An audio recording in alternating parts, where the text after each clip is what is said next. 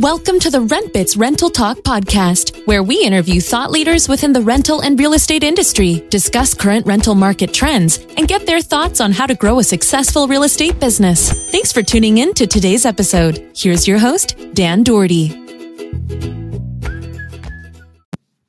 And welcome to this week's podcast of RentBits Rental Talk. I am your host, Dan Doherty. This week's going to be a little unique where we're not going to specifically talk about real estate, but we'll talk about being relentlessly resourceful uh, for those businesses that are out there. Um, I have a very special guest here, Brian. Brian, you're awesome. This is Brian Parks. He's co founded two companies over the last 10 or so mm-hmm. years. And, um, and he's done it bootstrapped, being extremely resourceful. Uh, a lot of the listeners, Brian, are real estate investors, uh, property managers, real estate agents who are entrepreneurial. Mm-hmm. And I think a lot of the stuff that we can talk about today can help their business become more successful by being relentlessly resourceful, not only economically speaking, but also just in terms of, of passion, of drive, of resilience, of everything that goes into starting a successful business. It's not easy. Um, but I wanted to get your feedback, your thoughts on on being resourceful, and um, with both your your two businesses that you founded. You founded um, the most recent one. It's called Bigfoot Capital. Yep. Talk about that. Uh, and then what five or six years ago, Brandfolder, mm-hmm. which has been extremely successful to date. Um, but let's talk about maybe some stories that you had in the very beginning of, of how you grew the businesses with very little resources. Yeah, sure. Thanks for having me, Dan. Uh, first things first, I'll stop nodding and actually start talking, given this is a podcast. There is no video. There's no video, thankfully. Um, so, yeah, excited to be here. I think everything you just touched on in terms of being resourceful, you mentioned three things, you know, that a founder, an entrepreneur, anyone starting an endeavor um, needs to have like table stakes, passion, uh, drive, and resilience. So, I'm going to assume everyone listening to that, listening to this podcast, has that. What I'm also going to assume is that uh, everyone listening to this podcast is not good at everything, right? So you have to be resourceful in order to bring other people uh, or resources or platforms or whatever it may be into your sphere to get things done, to get your uh, to get your operation off the ground, right? So if you think of a business or let's talk about a business, what do you need to do? You need to have a product, you need to sell a product, you need to market a product, you need to operate a bank account, not run out of cash. You have to do all of those things and many, many more and um, you're probably not good at all of them. If you are, you're a unicorn, right? So I think coming to the the theme of resourcefulness to execute on all of those components of a business is uh, is critical, right? You're going to make mistakes, you're going to learn as you go, but you have to seek out and find folks and and platforms again that can help you uh, move forward. So so be open to one change uh, knowing what your limitations are. Yes. So many sole proprietors, uh, yeah. that, that word back in the day, yeah. even now, where a lot of them have a mindset of, I can do everything. And they might be successful to a point, and then they can no longer scale. Uh, because if you think you can do all the marketing, all the sales, all of the development, um, you, are going to hit a plateau, just like working out, and you, you have to make a change um, and, and reach out to various people within your network to help you out. Yes. Uh, yes. Give us an example of how you did that with Brandfolder, for example. Yeah, with Brandfolder and with Bigfoot. So Brandfolder was a little bit different. You know, we had an initial base of folks that kind of conceived and started the company. So there were basically four of us, and you know, that involved involved us seeding the company with a little bit of money. Uh, me basically saying, I'm going to do this full time. I'm going to stop doing other consulting projects. I'm going to fully focus on this. And I was the only person out of those four fully focused on it. Other people had jobs. They put in money, but they had jobs. So, um, you know, I sat in my apartment, didn't go out and rent a space for a little bit. And we invested that money into getting this thing off the ground. I was writing blog posts. I was uh, doing wireframes. I was, you know, specking out software product as best as I could. I reached out to a friend of mine who I'd done a startup weekend with. Um, great program if no one's ever done a startup weekend and you're looking to uh, possibly launch something or um, learn how to launch something, I encourage you to check them out. They're run internationally. Um, so we had met there. I said, Hey, I'm doing this thing. Maybe you can help me with some development work because I didn't write code or I didn't write code very well. I actually did write code, but I was pretty bad at it. Um, knowing where you're weak, right? I could have wasted six months trying to build this product, but I knew my buddy Paul could do a much better job and could cut that time in, you know, tenth, a tenth of that time, and we could get something to market. So, you know, so that's what that's what we did. And it was me and Paul cranking away with some some support but we stood up an application, we applied to an accelerator, we got into an accelerator, we recruited a couple of other people onto the team to come into that accelerator. We didn't have a lot of money to pay them, so we had to get them excited. Um, and that's the thing, you have to get people excited about the opportunity. What accelerator was that in Denver? That was Techstars, which actually now runs Startup Weekend. And Startup Weekend's, I think, one of the largest in the nation. It, it started, uh, I don't know, seven or eight years ago. Yeah, that's probably uh, right and uh, 10,000 plus people come in, I think sometime in October. Um, so anyone within the Colorado area or outside the Colorado, Colorado area, look it up. It's free to go. Yep. Um, lots of great content. Yeah, no, it's awesome. You can meet a co-founder there. You get up. You mean you get to build product. You get to do customer discovery. You get to pitch your product. Um, who knows? You may even find an investor. Like it's a great program. So um, economically, yeah, how much did you put into Brandfolder before you got into Techstars? I think well, so we put in 70k to seed it, and it was a little bit um, of a different scenario in that we raised some angel uh, capital prior to Techstars. We were able to do that given some of the uh, experience and connections of some of those four people I mentioned. I wouldn't have been able to do it on myself, not to the degree that we did. Um, so that was extremely helpful. It was also a cautionary tale of raising capital too early uh, from my own personal standpoint, my own personal comfort level. Because when you take other people's money, a clock is ticking, whether you like it or not, whether people say it or not. You're expected to, you know, achieve results at a fast clip and uh, put that money to work, right? Which is, you know, pretty obvious. But um, so we did that. We went through Techstars. We came out didn't raise some money for a while and we're just executing on the product, right? We were in beta in Techstars, came out and had maybe a thousand beta users, but we were using a freemium model, which was not generating cash as we were burning some cash.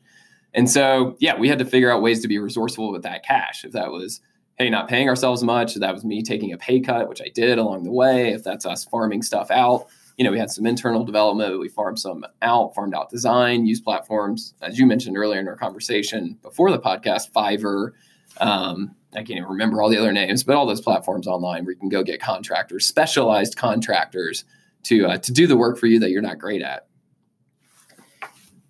From it sounds like you learned a lot of uh, lessons. Yes, um, maybe maybe uh, raising too much too early, mm-hmm. um, and even in the grand scheme of things, 70, 75,000 is not a lot of money, but for those that are listening, they may think that's crazy amount of money. Yeah. Um, and if you were to do it again, it sounds like maybe you would do things a little bit differently. Was that a catalyst for then starting Bigfoot Capital, where uh, it's my understanding that you really don't give up as an entrepreneur? I don't give up equity. Correct. Um, um, can you explain how that works? Yeah, absolutely. So it was absolutely a catalyst, inspiration for me to start Bigfoot Capital. So um, Bigfoot Capital works pretty much exclusively with early stage software businesses, B2B software businesses, um, to provide them with capital. Now we don't do it, say, pre-product, even pre-revenue. We want to see that these businesses are have gotten to a stage where they're real businesses. They're probably at least a couple years in, even up to 10 years in. And they um, really can utilize our form of capital, which at the end of the day is debt. You know, this is money that's going to be repaid back over a period of time, but enables the entrepreneurs to hold on to their company to a large degree, right? There's two types of capital. There's equity and there's debt. Equity, you're selling part of your company. Debt, you're paying it back, right? So um, so that's what we do. We've seen a lot of good success. We launched a couple years ago. You know, we've funded a number of companies and seeing a lot more opportunities. So we think it's a it's a new form of capital. Debt's been around forever, but debt for software companies has been not available, and especially at the early stage. So entrepreneurs, again, I'm talking software, not real estate, not main street businesses or services businesses, have been limited to going out and raising angel money finding rich people, which is challenging, um, and uh, venture capital, which is really meant for 1% of companies um, that are going to hockey stick into something really large. So, uh, so that's what we're doing. That's the gap we fill, which, you know, directly I felt from my own experience. uh, building Brandfolder uh, to a, to a degree, certainly knowing other entrepreneurs that were building businesses that were you know going out hustling for capital and maybe not bringing in the right capital for the type of business they were building. Um, so that that informed it. So let's say you and I are starting a new business. Yeah. We have no uh, personal capital. We don't really have a large network of VCs or angels to go after. Yeah. Um, we don't have a product yet. So we don't have, maybe it's a SaaS model, maybe it's not, maybe it's in real estate.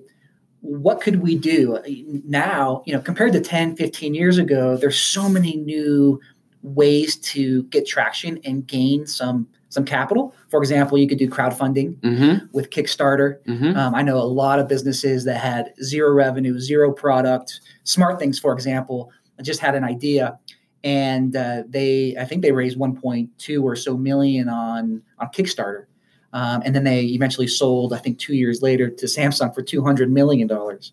Um, there's a lot of crowdfunding, real estate related sites. Uh, that are out there where if you have maybe you're looking at a commercial building or a, a multifamily complex, you can actually crowdfund that now with all these new regulations um, with the Jobs Act, et cetera.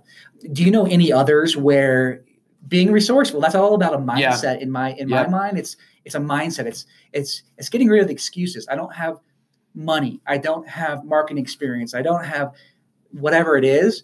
Get past that and figure out a way to make it happen yeah, you have you have to figure out a way, right? And there's many different paths, and you really have to, you know, the, so sure, crowdfunding is one. You know, I think Kickstarter is a potentially good idea if you've got a really compelling product, primarily for people, right? A consumer facing product that's going to get people excited that they want to back, right?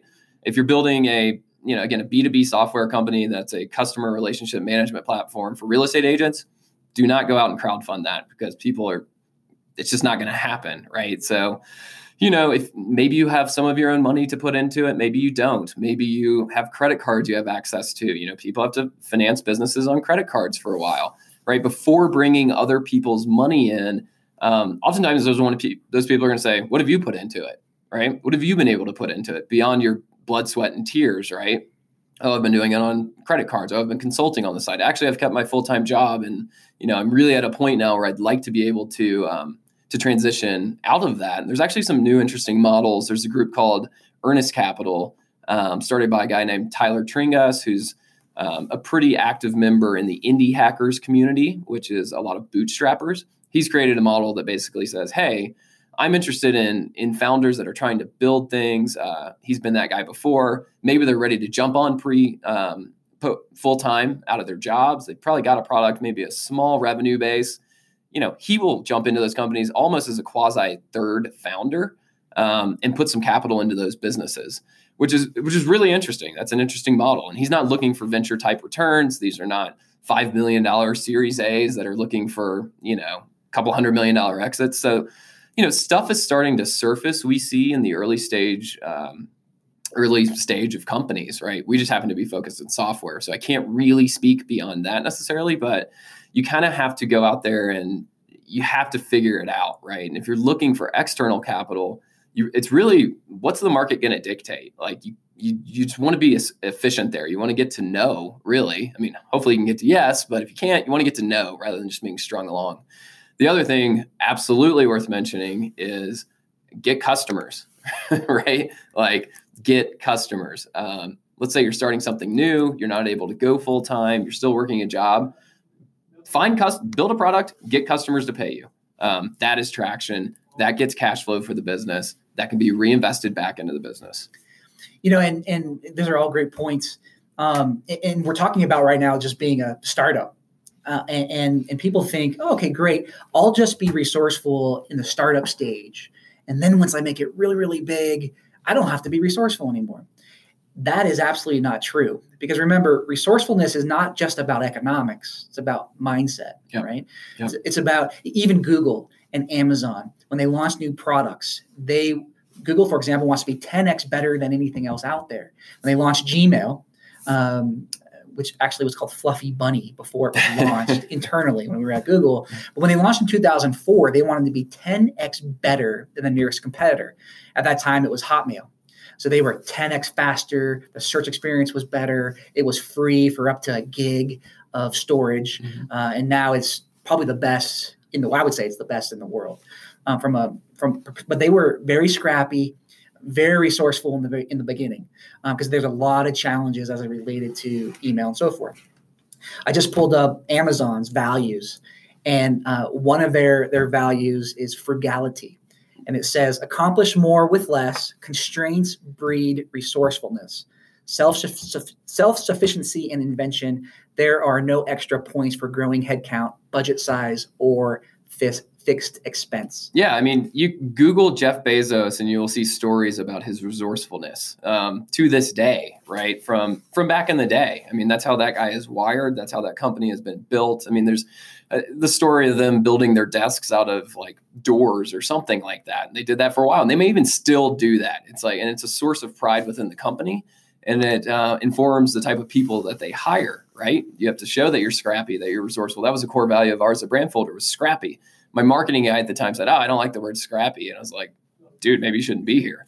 Um, sorry if you're listening, Brian, but like, we had that conversation. Um, so yeah, I mean, absolutely. And to your 10x point within Gmail, which is interesting to hear, um, investors, uh, you know, especially venture capitalists, if you're starting a company, are going to expect that you're building something that is 10x better than whatever you're competing against, or else they're not going to be like, they're not going to be excited about putting their money into it.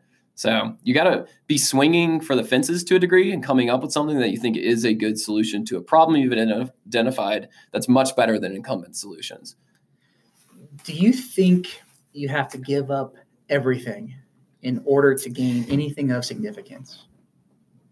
Man, that's a great question. I don't know if you have to give up everything. You know, I think myself personally, I'm on my second company. I've never, for whatever reason, been the guy that thought I could start a company while running another company um, or working another full time job. I've had to take the leap. So I think that is giving up a lot um, I've been able to do that for you know for whatever reasons. I've had previous jobs where I've been able to save. I'm fairly frugal personally, so I've been able to do that. That gave me that optionality, and I knew that I had some skills that I could go back out into the workforce should I need to. Right, so I didn't give up everything, but I certainly gave up much higher paying opportunities to to build things that that I wanted to build. Do you think even for because you mentioned startups and, and hiring or recruiting others to come aboard? Um, you, have to have the same mindset as those that you're recruiting. Um, for example, if if we're starting a business and we and we you know hire an MBA that's working at a very large consulting business who's never been in a startup, the probability of that relationship failing is almost 100%. Um, you need to get people in that can wear multiple hats, that know that they are not going to make a lot of money in the beginning, uh, maybe there's equity involved, the upside in the future. Um, but do you have any recommendations for those that are building out maybe a property management company yeah. um, from from the ground up, where what to look for when hiring? Um, are there any any tricks, tips that you can offer? Yeah, I mean, I think it's look, hiring is really hard and critically important, and I wouldn't claim to be an expert at it, nor would I claim to be an expert manager. And it can be challenging getting out of that. If you want to use sole proprietor sole founder, entrepreneur, whatever um, mindset into okay, we need to bring the folks into this organization that are going to help us grow. And as part of that, you have to let go of stuff. You have to know when to let go of stuff. You have to know what to let go of and who to give it to and what type of person to give it to.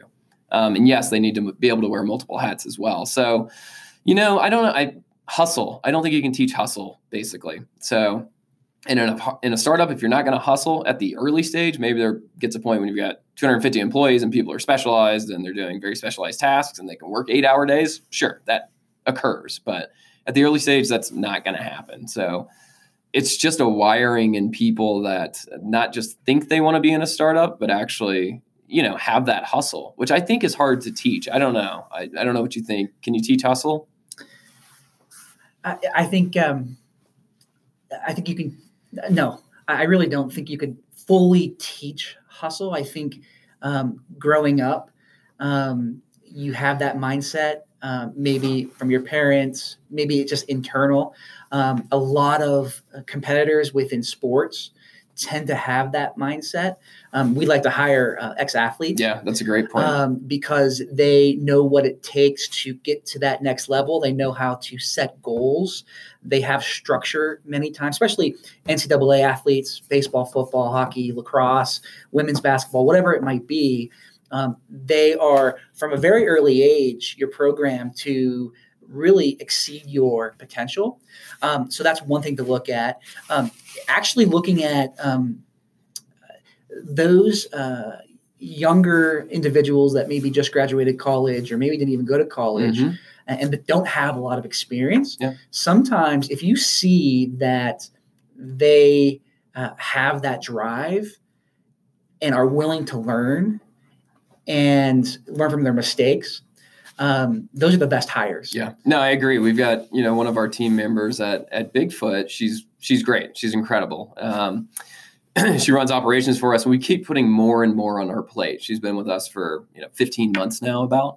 Um, but you know, not a traditional path, not a college degree. Certainly didn't grow up in financial services. Was at the end of the day is what we do.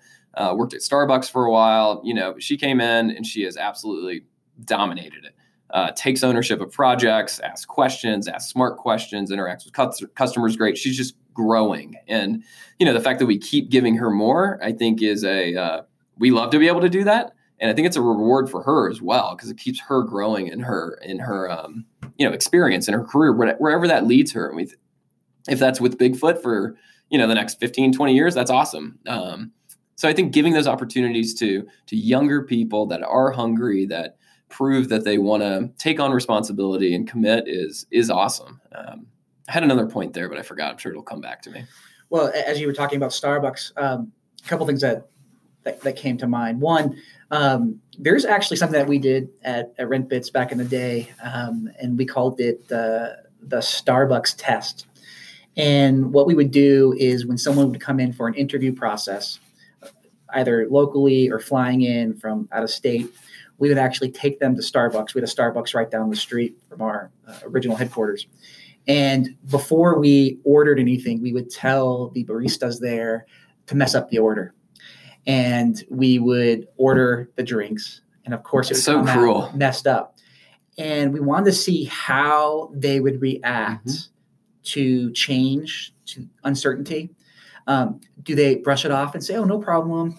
Um, here's what I actually wanted. Do they get angry? Mm-hmm. We, we've had a couple that just would would would just be rude and mean to the baristas, and that was an immediate. Yeah. Okay. Because they're already a little bit stressed. Probably they're nervous. They're on edge. They're in an interview environment with new people, trying to put the best foot forward, and they end up not doing not that. doing that. Yeah. Right. So, um, so Starbucks was great for that, and even hiring ex baristas was actually a really good thing. We, we hired a couple, and uh, Starbucks does a great job of training, of hiring the right people that can multitask. It sounds like you have the same. same yeah, deal. no, absolutely. And I remember the two points. You know, interns, interns are great, right? If that's someone in college, is that someone coming out of college? Look for someone in the real estate program. Look for someone, you know.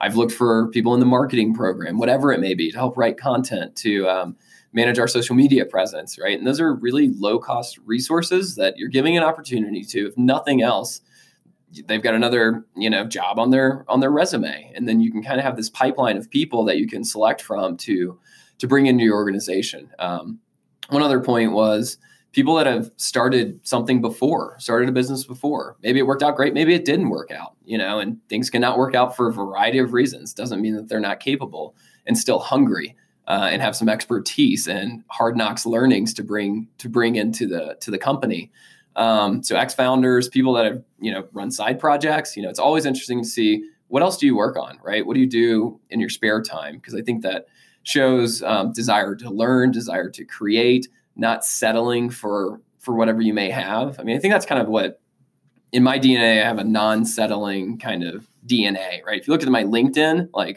if I was trying to go get a real job from someone, they'd be like, uh, Brian, you've had seven jobs. I scroll for your LinkedIn for 15 minutes, right? It takes me forever to get to the bottom. So, you know, I could see why people would be concerned about that, but I think that's an indicator of my of my entrepreneurial natures.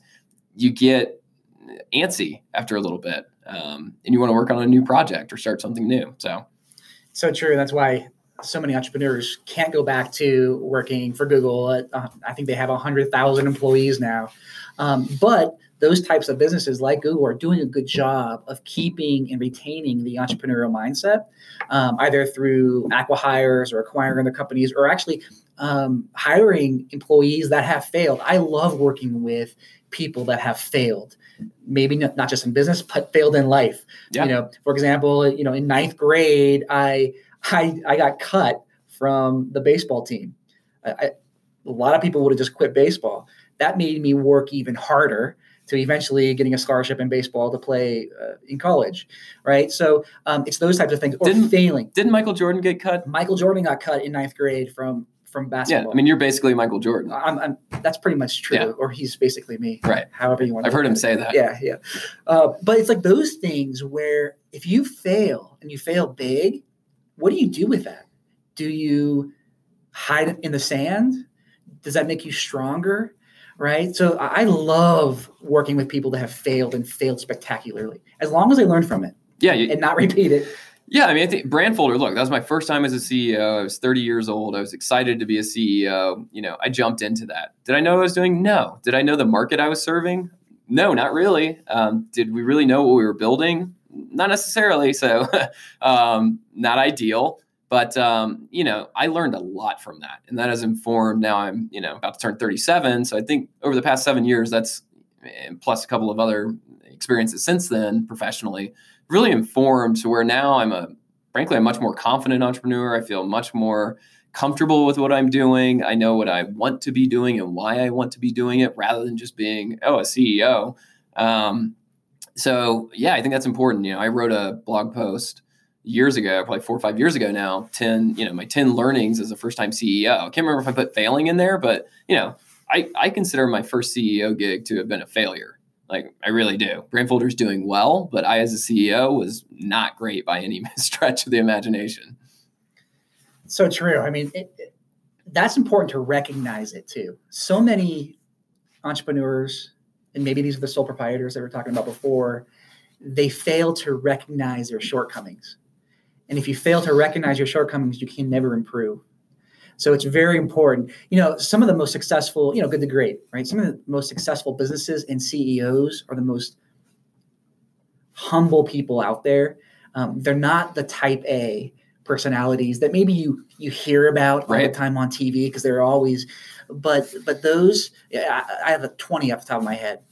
Um, just here locally, Jon Nordmark is an example. Craig Smith is an example of just really great humble people that have been extremely successful because of the way they lead. Yeah, I mean, there's many ways to be successful. There are many ways to lead. There's, you know, there's so much noise out there, and again, a lot of those Type A people get a lot of that noise because they create it and they thrive off of it, and that's just the way it, it, it works in our media society, I suppose. And so we see a lot of that and think, oh man, I need to be like that. I need to be, but don't. I think it's important to not try to be someone that that you aren't at your core because um, then you're being fake and that will show through right and so again be successful in ways that that you're comfortable being successful i suppose just be you yeah i mean i think so seriously so people people, some... people want you to be you yeah and not everyone's gonna like you and not everyone's gonna Love invest you. for invest in you or buy from you or but you know find those that will um, and those are the people you want to partner with so what, what's the next steps do you where do you see the economy going in 2019? Oh my goodness. Um, I don't know is my short answer. I mean, it's been a rough past few months, I think. I mean, if we're talking public markets, right, and metrics around manufacturing and all sorts of stuff, I don't pay as much attention to macroeconomics as I used to because frankly, I don't think they impact our business and what we do all all that much. Um, but I think um, I don't know, it's a different time, right? Like a lot of things are happening that are um, last happened a decade ago. We know what happened a decade ago. So we'll see if we can come out of that, or if that's going to um, to really slow things down, make you know the capital markets more challenging, uh, make people cut budget line items, which could be your product that you're selling, for instance. Um, so people are going to have to be nimble. They have to adjust. I mean, I think it's always important coming back to resourcefulness to manage your resources carefully, right? Um, if you get too out over your skis and things change and the rug gets pulled up out from underneath you, that's a um, that's a challenge, right? Not that you can't work your way out of that challenge, but well, so many entrepreneurs I talk to or or um, who want to be entrepreneurs, they say, well, the timing is not right. The market's mm-hmm. turning. You know, this is 2008. Um, but in 2008, that's some of the biggest, best brands and businesses that were launched. You have Uber, you have Airbnb. They launched in 2008 because of the economy.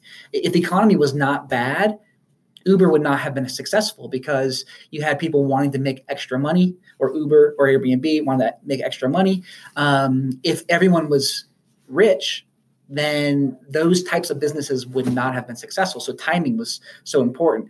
Uh, do you agree with that? If you're looking to start a business, is there is there ever a right time or bad time to start a business?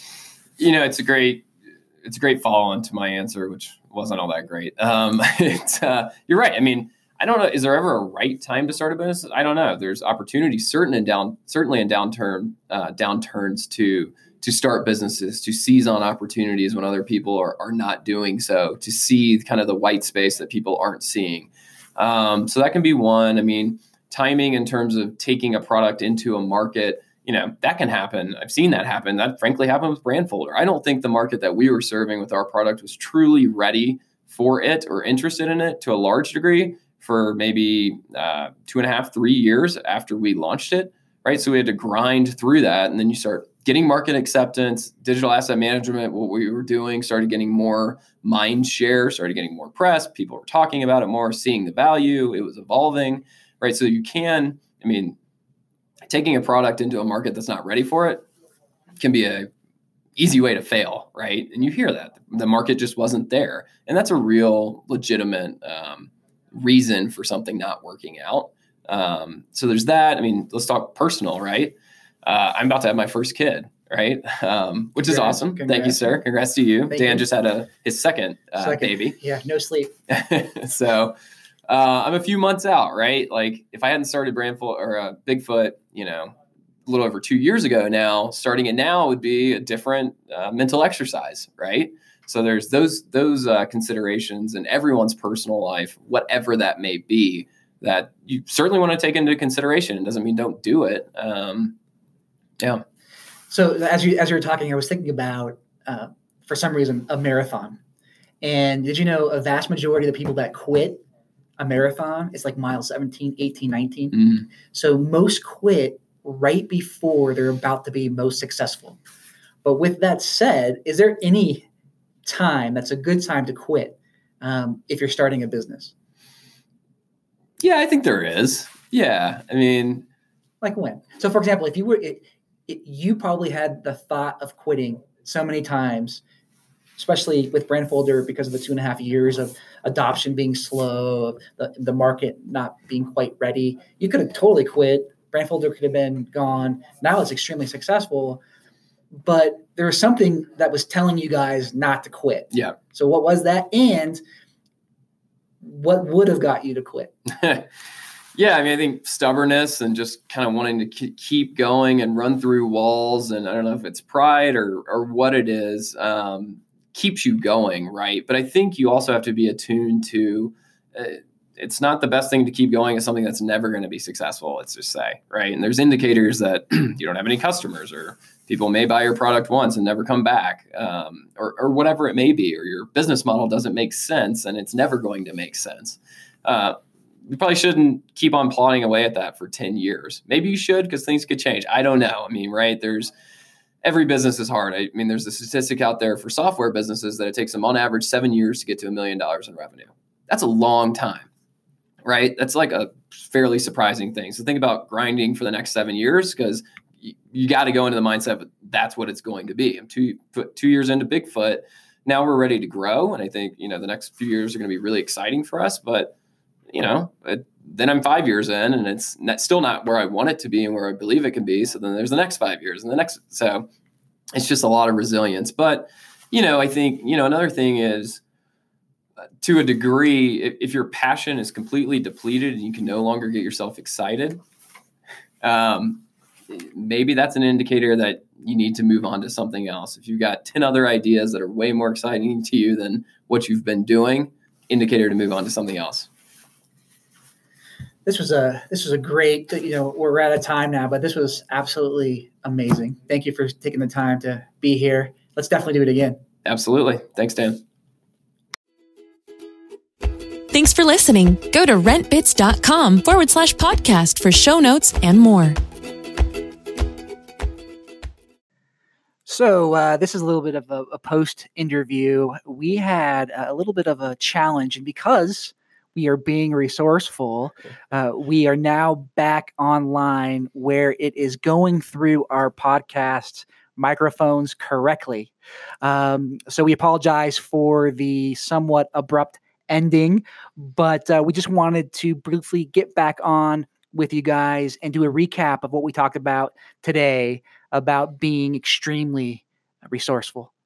Brian, any any any closing comments? Closing comments. I mean, first things first. I think it's worth mentioning that yeah, I repeat myself a lot. I feel, uh, but at the end of that, I was repeating myself a lot, a lot because I was looking at Dan with his head in his hands when he realized the USB to our equipment was not plugged into uh, to his laptop. So uh, I didn't know what the hell had happened, frankly, Dan. But uh, that times, that was times. our abrupt ending. So um, yeah, I mean, I think we touched on a lot of good stuff, right? In in terms of being resourceful, um, I think just approaching whatever endeavor with that mindset that you have to scrape and claw um, to get these things to work um, with little resources is important, right? And it's just you can't rely upon other people necessarily to do it for you. You have to have the internal fortitude, drive, strength, um, curiosity, go seek out other people and find people that are wired that way too. Not someone that wants to come into your business and have a